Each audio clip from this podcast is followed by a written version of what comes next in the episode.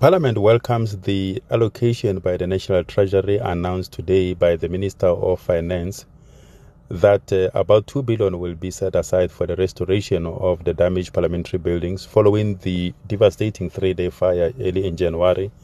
that uh, caused so much damage to the National Assembly chamber and other parts of the buildings of Parliament. The Parliament, in conjunction with the Department of Public Works and Infrastructure, has since the fire Um, embarked on a process of assessing the extent of the damage caused,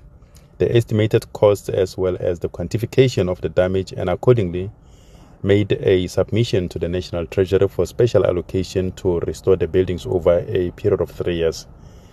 In our submission to the Treasury, we motivated that the funds be directly allocated to Parliament instead of the Department of Public Works and Infrastructure. The submission was indeed informed by the weighty and extraordinary task at hand the agency of the project as well as uh, the necessity for stronger oversight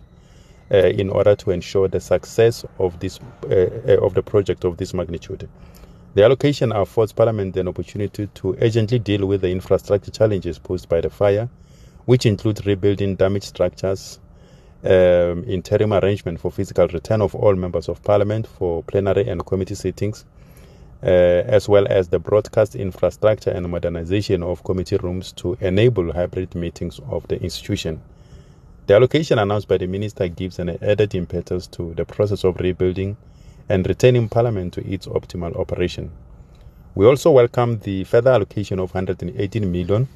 for unforeseen and unavoidable expenditure as a result of the impact of both the fire and COVID 19 on the operations of Parliament. We are pleased that the National Treasury has also committed to an allocation of 100 million per annum in the medium term period towards remedying our budget baseline,